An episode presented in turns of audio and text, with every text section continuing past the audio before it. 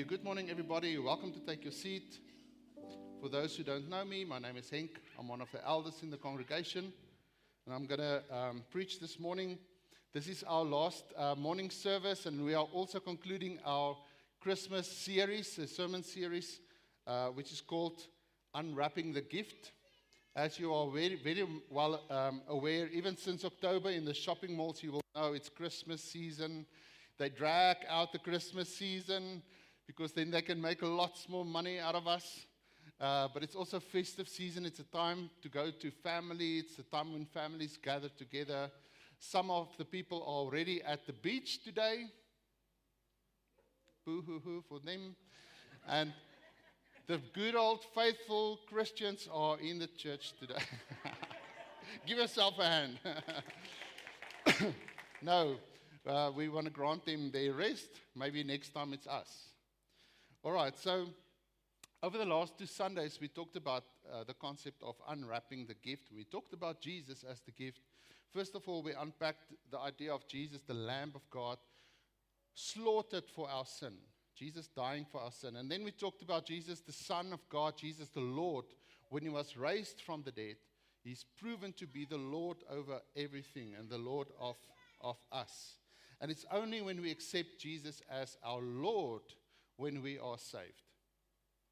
Now, I want to start this morning, before introducing this topic, um, I, I want to, let's go into practical.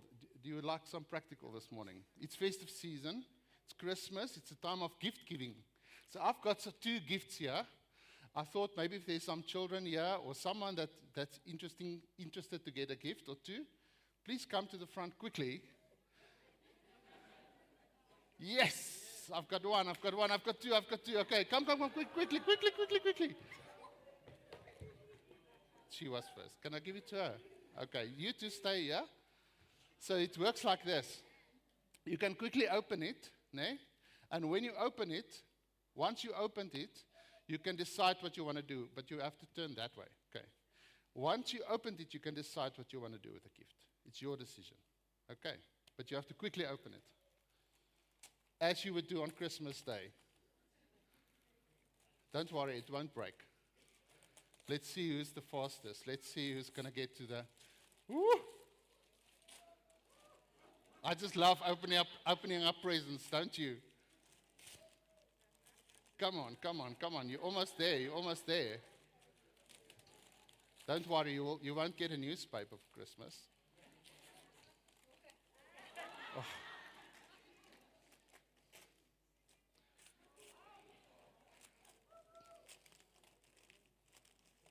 My wife knows how to wrap a, a present.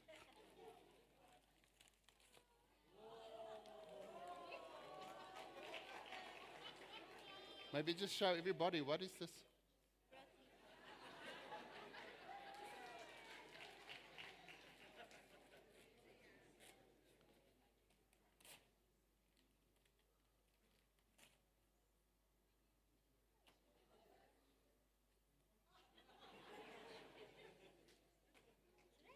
I think so.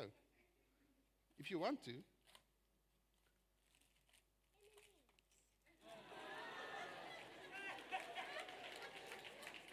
Well, now you can decide what you want to do with it.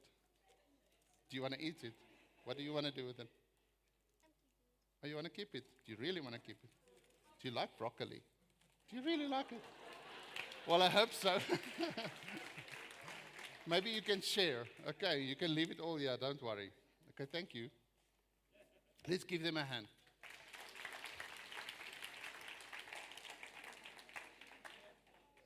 I'm not sure about you, but did you notice his face when he when he opened it up and it was broccoli? I'm sure it wasn't what you expected, eh? But maybe the hosting team will spoil you afterwards. Okay. I know broccoli is not what we what we hope to get. You know, sometimes this is how gifts work. We've got a preconceived idea of what we're going to get. And sometimes it's nice if someone knows you so well and they buy you that ideal gift that you always wanted, but you never told anybody and they just knew. They buy you this gift and it's like, wow, this is amazing. But sometimes you get something that you don't really like or don't really want. And everybody can see it on your face, eh? This wasn't really what you what you wanted. What do we do with a gift that is not exactly what we hoped it to be? How do we respond to that? So I want to share maybe from my own life. When I was little, there was there was these two incidents. On Christmas, we were at the at people in our in my dad's church on a farm, and we spent the day there. And then I, I wanted desperately a, a little motorbike toy that was like this. I saw it in the shop, saw it in the shop, and I wanted that. And and somehow when we got to that farm that day, they bought me this gift, and I opened the gift, and I saw this motorbike. I got so excited, and I took it out. And the moment I took it out, I remember saying these words. I said, "Oh, it's plastic." And my mom nearly died, and she reprimanded me there. No, you know, you need to be grateful. And I was like, but in my mind, it was not like I was really ungrateful. It was just like I expected something different. I maybe I expected it to be maybe a metal toy or something more durable. And as a child, I was just honest, like him, broccoli. It wasn't exactly what I expected. But then there was another Christmas time when my grandmother came. She never really bought us gifts. And that one Christmas, she had the exception, and then she gave us gifts. And I got one of those Airwolf plastic helicopter toys. I don't know if you remember that. I think you pulled something, or I can't remember how it worked, but then it fly up a little bit, and then it landed somewhere else. I was amazed by that tool. I loved the, t- the T V series Airwolf, this chopper that was flying. And that plastic helicopter did everything for me, even if it was plastic, because it was, it was something I wanted, something I liked. You see, we... We embrace a gift differently when we understand the value of the gift. Which of these two gifts this morning was most valuable? The broccoli. Why? It's got the most nutrition value. But that's not ideally what we want. You see, what we want is not always what we need. We think we know what we need, but we crave our wants. We go for what we want instead of what we need.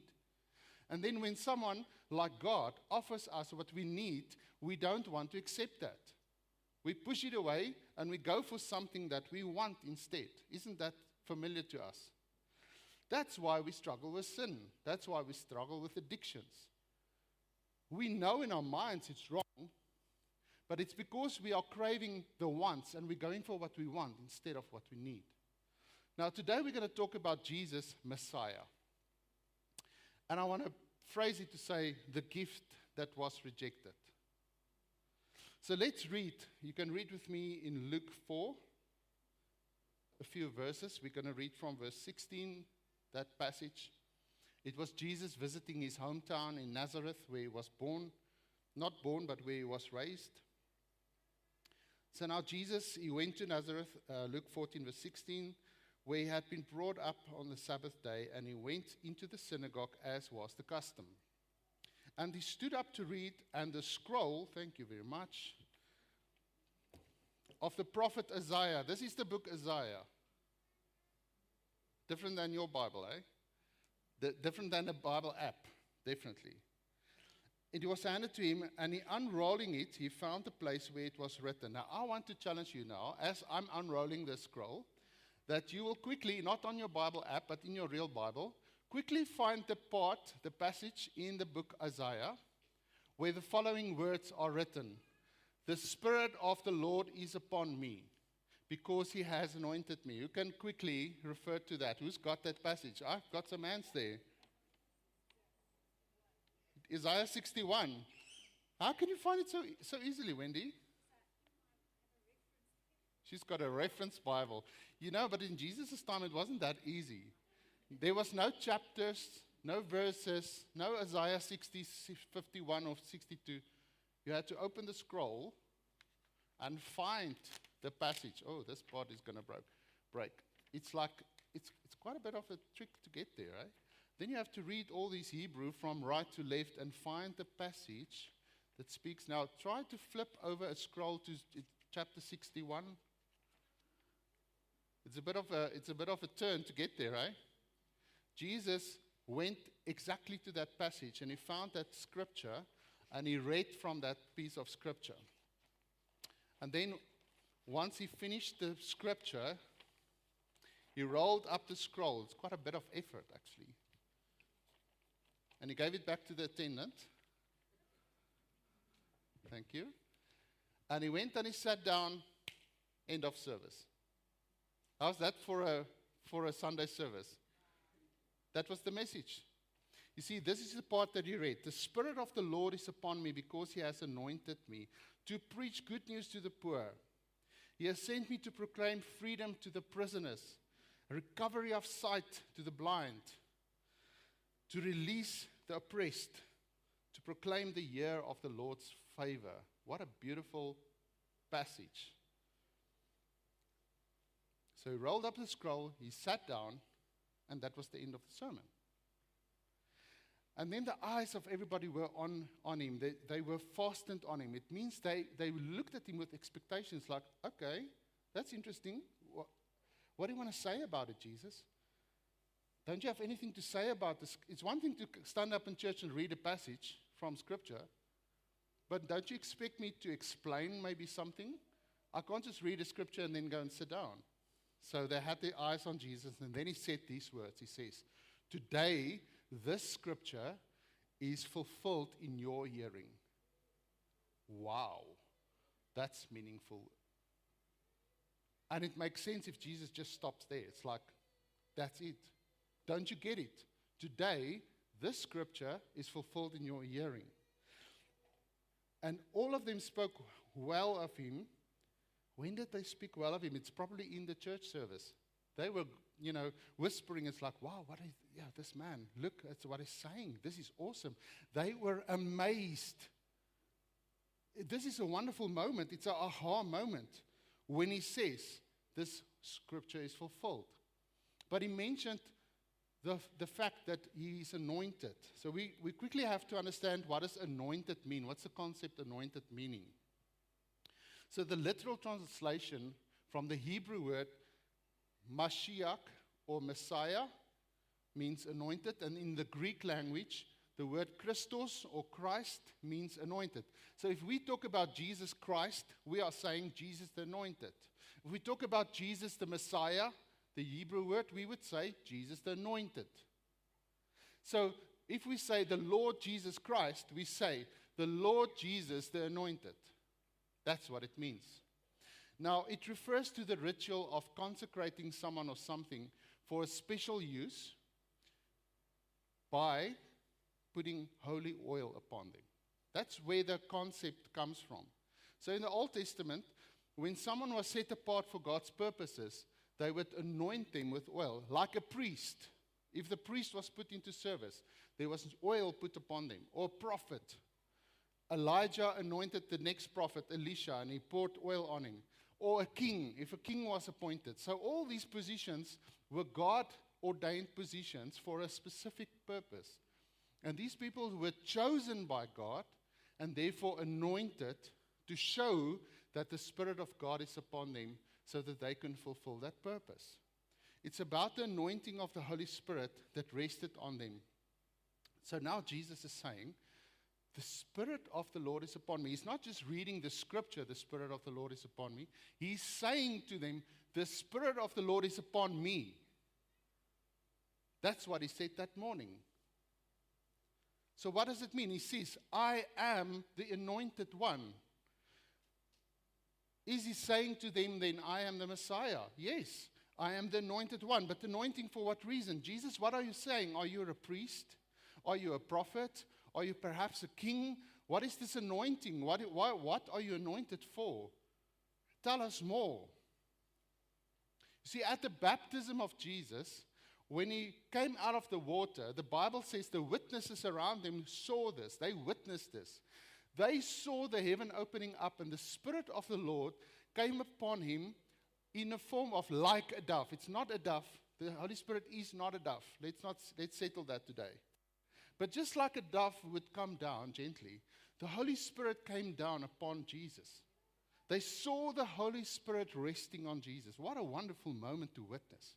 And they heard an audible voice from heaven saying, "This is my beloved. The Father in heaven declares, this is my Son, in whom I'm well pleased." Something special happened at that moment. Jesus was anointed not by an earthly person, but by the Father himself. And people witnessed that. So Jesus is truly the anointed one. Jesus is the chosen one. He's chosen by God for this exact time. And now he says, today the scripture is fulfilled in your hearing. So what does it mean? It means the Messiah is in the synagogue today. Woo-hoo. Aren't we not excited about that? The Messiah is in the synagogue. Imagine that type of church service. If we could say, who's going to preach this morning? The Messiah. The Messiah is here today. Won't we get excited about that? What does it mean if the Messiah is in the church, in the synagogue? It means that four thousand year prophecies have been fulfilled on that day. four thousand years of prophecies come to fulfillment on that moment.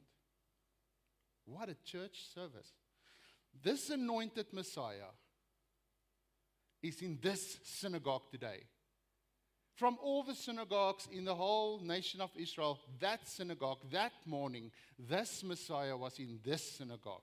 It's like coming together at Willows this morning, and the Messiah is in our church service this morning. You know what's the good news? He is here this morning. Because Jesus is alive, and he poured out the Holy Spirit, so the anointing is here today. Just like in that day, it should have given them so much good news that the Messiah is here. That means if the anointed one is here, then the anointing is here. Wow, so if the anointing is here, then it's a flow of the blessing of the Father. That anointing breaks the yoke. He said, I'm going to open up blind eyes. I'm going to bring a release for those who are oppressed. That's the anointing. Sitting in that synagogue, what does it mean? Jesus saying, I'm here. The anointing is here. So if whoever had a need, that was the morning to say, Jesus, I need you. Whoever had a blind eye, that was the morning to say, Jesus, open my eyes. Amen? This morning, the same anointing is here today. Whom of you sitting here knows that you need a touch of God right now? Please raise your hand. Keep your hand up. Maybe it's a physical ailment this morning, and I'm trusting God for a release of healing anointment upon us right now. We're going to pray right now for a release of the anointing upon us. Maybe it's a physical need, maybe it's an emotional or psychological need, or something in your relationships, but whatever it is, we're going to raise our hands and say, Father, we need now a fresh touch of the Holy Spirit. And thank you, Father, that we have access to that anointing through Jesus Christ. Thank you, Lord, that we as Christians know that we can access this anointing right now. Thank you for a release of that power from healing virtues to flow right now for restoration. Thank you, God, for miracles to take place. I trust you now. There will be testimonies of miracles coming from this moment as we put our faith in you and say, Lord, humbly we acknowledge we need you. Father, we need you. Holy Spirit, we need you. Jesus, we need you. I pray now, release that anointing upon us in Jesus' name. And by faith we say, amen. Amen. Let's put our faith out that after today's prayer now, that there's going to be actual testimonies flowing from this. And please, if God has touched you today and something happens, start to share it with people. Why? So that people can know Christ. That other people can also put their faith in Christ Jesus. You see, if the Messiah is here and the anointing is here, we should get so excited. It's actual revival time. That's what churches are going for. Some pastors, they would drive this campaign, a revival campaign, to get people excited. You only need the anointing to get excited. You don't need much more than that. Can I get some excitement in this place? So I would assume by then they should be ecstatic like you, like ecstatic, you know. Okay, it's because the mes- I'm not the Messiah, so that makes a difference, eh? I know if Jesus was standing here, it would have looked quite different.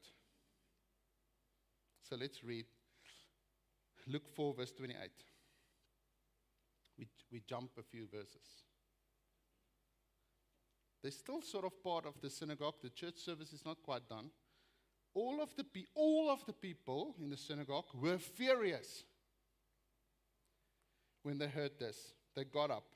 They drove him out. We just prayed, Holy Spirit, touch me. They drove him out.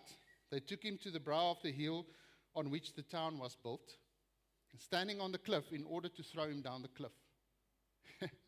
Have you ever been to a church service when one moment you, you were so touched by God, you were, you're still in awe from the worship, and the next moment you want to walk out of that church service, you are mad at the preacher, at what was said, and you actually want to kill him? Same service, same Messiah, same anointing. What brought him to a place from being amazed to furious? How can you go from amazement to furious to such a point that you want to push him off the cliff? To say, get out of our town. Think about it. If the anointing was there to produce a blessing to them, and we all desperately need the blessings and the miracles, what could possibly lead them to such a place? Now, first of all, they were disappointed in him. Think about the look on that boy's face when he saw the broccoli. They discovered broccoli. It wasn't quite what they thought it's going to be. You see, in verse twenty-two, we go back a few verses. They start to ask a question. Hang on. Isn't this Joseph's son? Joseph, man. Joseph from around the corner, the carpenter. The construction worker, this guy. We know him. We know, we knew that little boy Jesus. He was growing up here. Is it the same Jesus? That guy, is he now the Messiah? How can that be? They started to argue and reason about it, and And it didn't make sense to them, and it, it, it wasn't acceptable anymore. How can this be? Shouldn't the Messiah be this person coming from above? Maybe a God that's dwelling among us. He's shining brightly. Can he be the boy that grew up without kids in school? Or maybe he was homeschooled. I don't know. See, it wasn't what they expected. And they had the prophecies. They had these messi- messianic scriptures. I want to read some of them to you. Numbers twenty-four, it says, I see him, but not now. I behold him. Now it's Old Testament prophesying into the future, the Messiah to come. A star will come out of Jacob. A scepter will rise out of Israel. A ruler will come out of Jacob. You see, that is the concept that they, they started to hold on to. When the Messiah comes, when the Anointed One comes, he's going to be a ruler. He's going to be a king. Psalm twenty, uh, Psalm twenty, uh, Psalm two says, you are my son, today I have become your father. Then he says, ask of me and I will give you the nations as your inheritance. Then he says, you will rule them with an iron scepter. If you think about someone that rules with an iron scepter, it's quite a strong rule. It means it's a person that can bring order from chaos. I don't know about you, but in our country, I'm praying for someone to come with an iron scepter to come and bring order. That's my hope. Then he says, he's the chosen one, Isaiah forty-two. I will put my spirit upon him and he will bring justice to the nations. He will make things right. It's not an unbiblical expectation to have. To think that when the Messiah comes, he's going to be this ruler. In fact, what they thought is he's going to be this royal rider on a white horse. And then they got a preacher on a donkey instead. It w- wasn't that exciting. It didn't really fit their picture. You see, what they needed, what they thought they needed, what they wanted was a political leader to come and set them free from the rule of Rome. To say, let's liberate Israel so that we can be free again. And if he did that, they would all worship him till today. And it was true. It's part of the scriptures. But it's not the entire prophetic message about Jesus. If you look on all the prophetic images, there's also Isaiah fifty-three that says, he is the suffering servant that needs to die for our sin. Somehow, those scriptures was blocked out. Isn't that what we sometimes do with the Bible? We take aspects of the Bible, pieces of scripture, We base our whole life around that part, but we leave out the other part. Partial theology. And then it seems like God is disappointing us. But we're not looking entirely at the whole scripture. Jesus actually then answered them. He says, I tell you the truth. No prophet is accepted in his hometown. He was quite aware that in, in, in their eyes, he's still the little boy. In their eyes, he never matured. He's, he's never going to be accepted and, and, and received as the Messiah. They still see him as the little boy around the corner. How can it possibly be? How can it be that this little boy grew up and now he can claim to be the Messiah? But it's more than disappointment. We can understand the disappointment. They, they had a different expectation. Sometimes we have a different expectation and we get ex- disappointed. The second reason why they got so furious is because they were highly offended by Jesus. You only act in such a way. You want to kill someone when you are offended. Jesus must have done something in that church service that offended them quite strongly. So let's continue to read. Verse twenty-five. This is where it got interesting. You know, it's one thing when Jesus opened the scroll and he says, the Spirit of the Lord is upon me, the anointing is here, that's all excited. And they said, okay, well, tell us more, tell us more. And then he, he quotes, he shares this strange piece of passage. He says, I assure you that there were many widows in Israel in Elijah's time. So Jesus is taking them back into history, saying, let's, let's look at what happened when Elijah was here, the prophet. What happened there? There was a lot of widows, and the sky was shut for three and a half years, so there was a drought and famine. Remember that time? And Elijah was sent to a widow so that she could care for him. The prophet was sent to a widow. Yet Elijah was not sent to any of them. So he's saying to them, there was a lot of widows in Israel where I could send my prophet to, but yet he wasn't sent to any of them. He was sent to the widow in Zarephath. I, I can't pronounce this properly. Zarephath. In the region of Sidon. If you look in the map, it's actually north of Israel. It's in Lebanon. It's outside of Israel. He's touching a nerve here. He's saying, I sent my prophet, but my prophet couldn't get to you. I had to send him to another nation.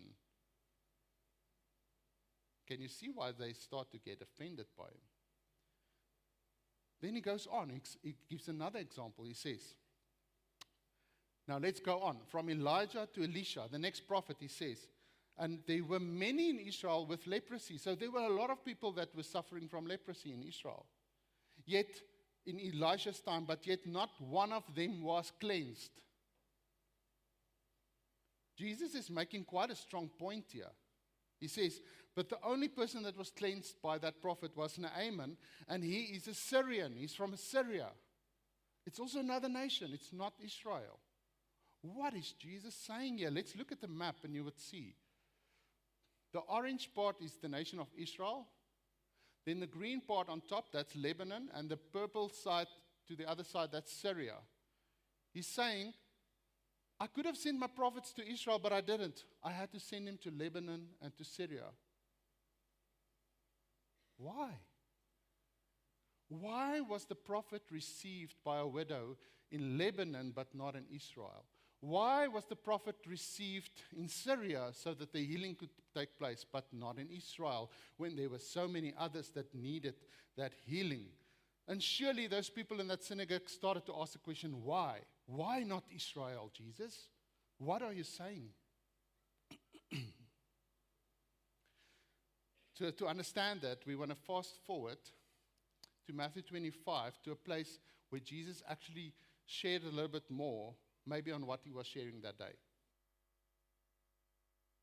twenty, twenty-three.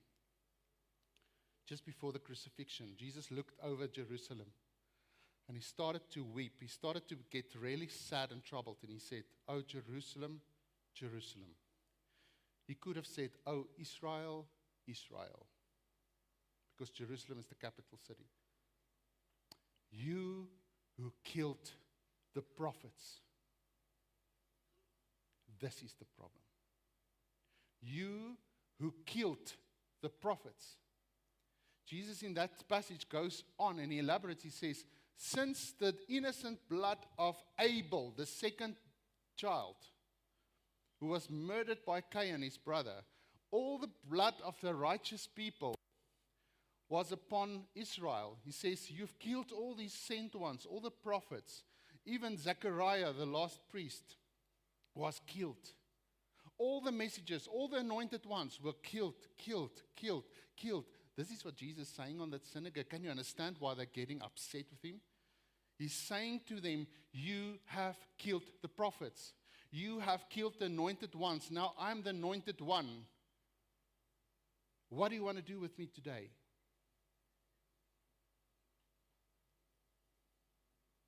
He says, I wanted to gather you like a hen would gather her chicks, but you were not willing. So that day when Jesus was in the synagogue, he was just explaining to them that their behavior is not much different than their forefathers. The condition of the hearts of the people in Israel was not yet any different. He knew that if they did not accept Elijah, they wouldn't accept him. If they didn't accept Elisha, they wouldn't accept him. They were not willing to receive any prophet. That's why they would not be willing to receive the Messiah. You see, they all wanted the miracles. They wanted Elisha to heal them. They wanted Elijah to produce rain from heaven. They want Jesus to m- multiply the bread and to do the things that a prophet should do. They just don't want the message of the prophet, as long as he doesn't open his mouth and bring truth. Isn't that what we do with God as well? We want everything that God can give us, as long as he stays quiet and he doesn't talk to us about our lives. As long as there's no truth, then God can shower down his blessings and be the silent partner in heaven. Isn't that true? Isn't that what people do with God? We don't want the prophet's message, but we want the prophet's blessing. So they unwrapped the gift on that synagogue. And instead of M and M's, they discovered broccoli. And they rejected the gift.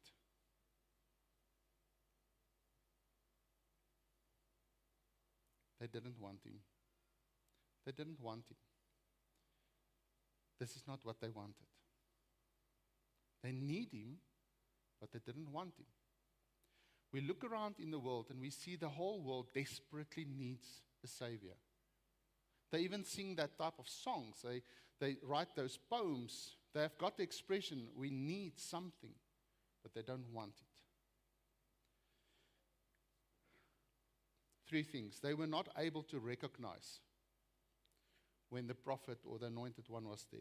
They, was, they were not humble enough to repent of their sin and their pride. And they were not willing to receive. See, a gift is a simple thing. Someone g- give you a gift and you either receive it, or, receive it or you don't. If someone gives you something and you say, okay, thank you very much, and you go home and you're like, what do I do with this? I don't want this bottle of water. Then you put it somewhere and you never use it. Or you just chuck it away. I remember once I went through a lot of effort to buy my dad a certain type of shoe, which I thought was a good thing for him because he had diabetes, and this shoe had openings, and it was breathing, and it was this perfect shoe for a diabetic person.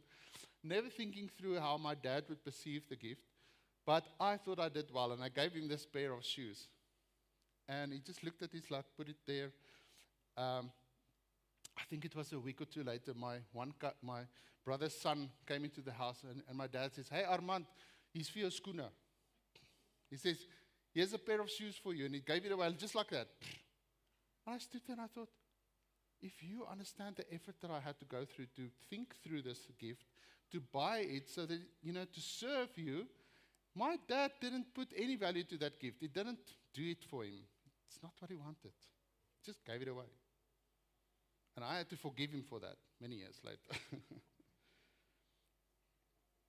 Many times in our lives, we are too blinded by our own self-made expectations to recognize him.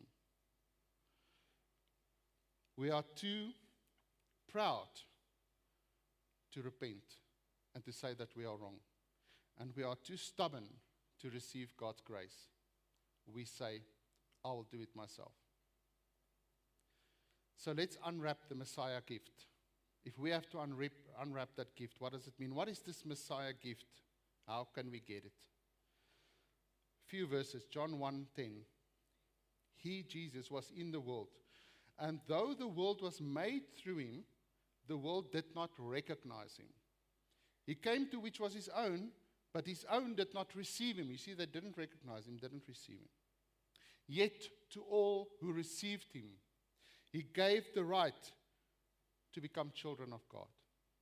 Praise God. Can we give God praise? Amen. See, God so loved the world, John three sixteen, that he gave his son, his one and only son. That's the gift. God is giving his son broccoli. God is not giving us M and M's. He's giving us his son. And whoever believes in him will not perish, but have eternal life. You see, what God is really giving us if it is eternal life. If you, for the rest of your life, eat M and M's, surely you're going to perish. If you eat broccoli for the rest of your life, as an example, compared to a person just eating M and M's, this person will have a longer life because of the nutritious value. That's just an example.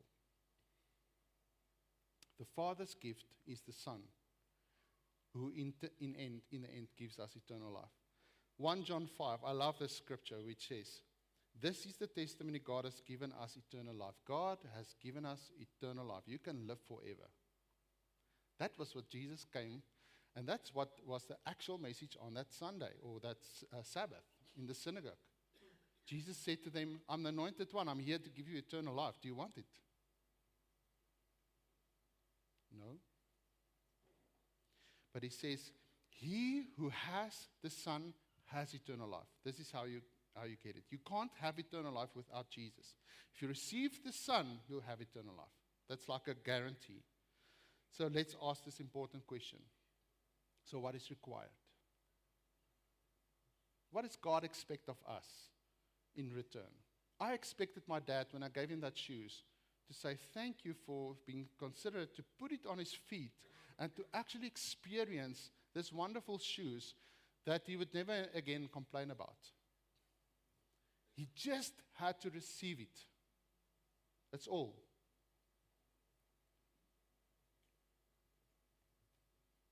So there are three things that's needed.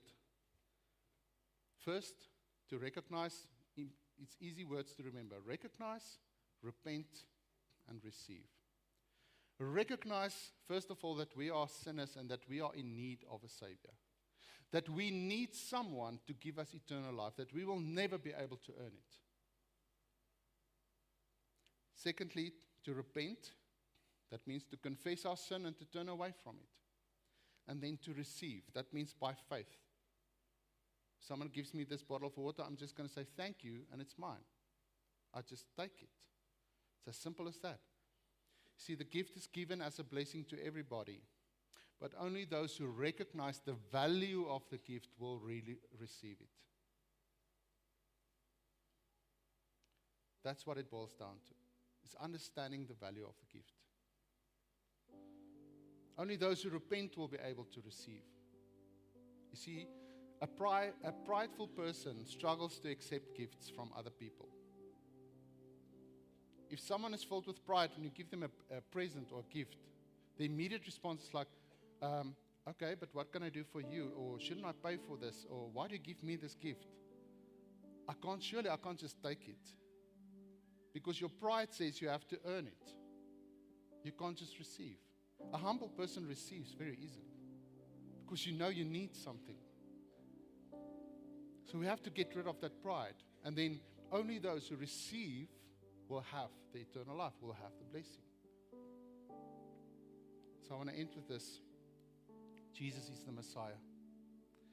Jesus is the anointed one. Jesus is the chosen one. Do you really want what he has to offer? Do you want eternal life? Do you want a relationship with God the Father? Do you want Jesus? Because unless you want Jesus and you receive Jesus, you cannot have any of that. Let us pray.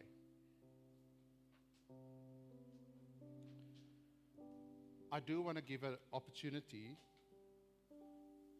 If there's someone here today that you realize that maybe up till now you have been chasing the things you wanted instead of the things that you need, and that today you realize that you are actually in need of eternal life, and that you know and understand that you need to accept Jesus, you need to receive Jesus to have that life.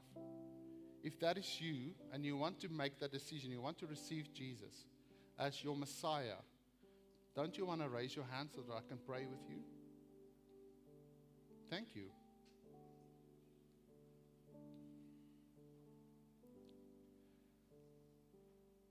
Let us pray. Father, I just want to pray for those who's raising their hands right now. Thank you for opening up their eyes in this moment. Thank you, Lord, for giving them sight to the blindness of sin, Lord, to see through that and to see you. Thank you, Jesus, that you are indeed the Messiah. And thank you, by them accepting you today, that they can come to salvation. I pray, Lord, that there will be now an experience of the Holy Spirit coming upon them, and that you will transform their hearts as they receive you now as Christ, as Savior, as the Lord of their lives. Thank you for eternal life that's now deposited to them as an inheritance, as a right, a birthright. In Jesus' name. I do want to ask, if you've raised your hands, maybe just to come afterwards. I would like to just have a short moment with you. But I want to give another opportunity. Maybe this morning, you are serving Jesus, you are a follower of Christ, but you realize that you have become misaligned. Your focus is not on the right place anymore. Your focus has shifted to the things that you want. And you are no longer focused on Jesus and what he has to say. You are no longer as open as you should be to the truth of the Word of God speaking into your life. You, you've come to a place where it's more about the blessings than about the one that's blessing. If you realize that it's you and you want to get back to God, you want to just turn your focus back to Jesus, won't you just raise your hand as well? And then we pray. Thank you. So, Father, I pray also for those that now responded to this call, Lord, and I pray that you will help them by grace as they repent of, of, of the slipping away, Lord, as they repent of the worldliness and the flesh and the things that that makes it so difficult for us to focus on you. I pray that you'll restore them right now, Lord. I pray for the passion of Christ, like a fire to burn inside of them. And I thank you, Lord, that as a congregation now, we can, we can declare, we can make this declaration with, with boldness and with joy in our hearts that you are indeed the Anointed One, the Christ, the Messiah, the Savior, and the Lord. Amen. Now, let us stand for a moment. We're just going to sing this last song, and we're going to sing it as a declaration. And we can sing it from our heart because we mean it. And we're just going to sing Jesus, Messiah. Amen. Thanks.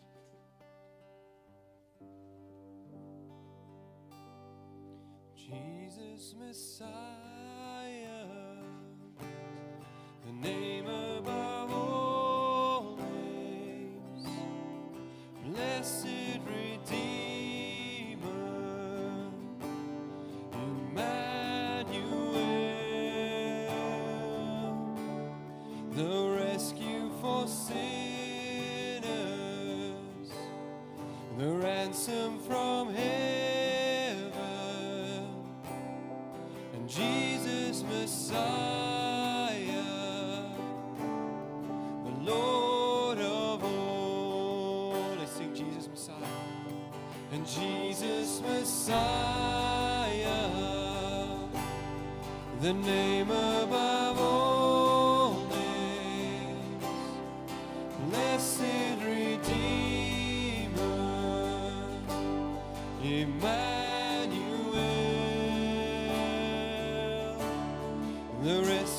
for sinners, the ransom from heaven, and Jesus Messiah, the Lord of all. Let's sing it again, family. Let's proclaim it. And Jesus Messiah, the name above all. Blessed Redeemer, Emmanuel, the rescue for sinners, the ransom from heaven, Jesus Messiah, the Lord.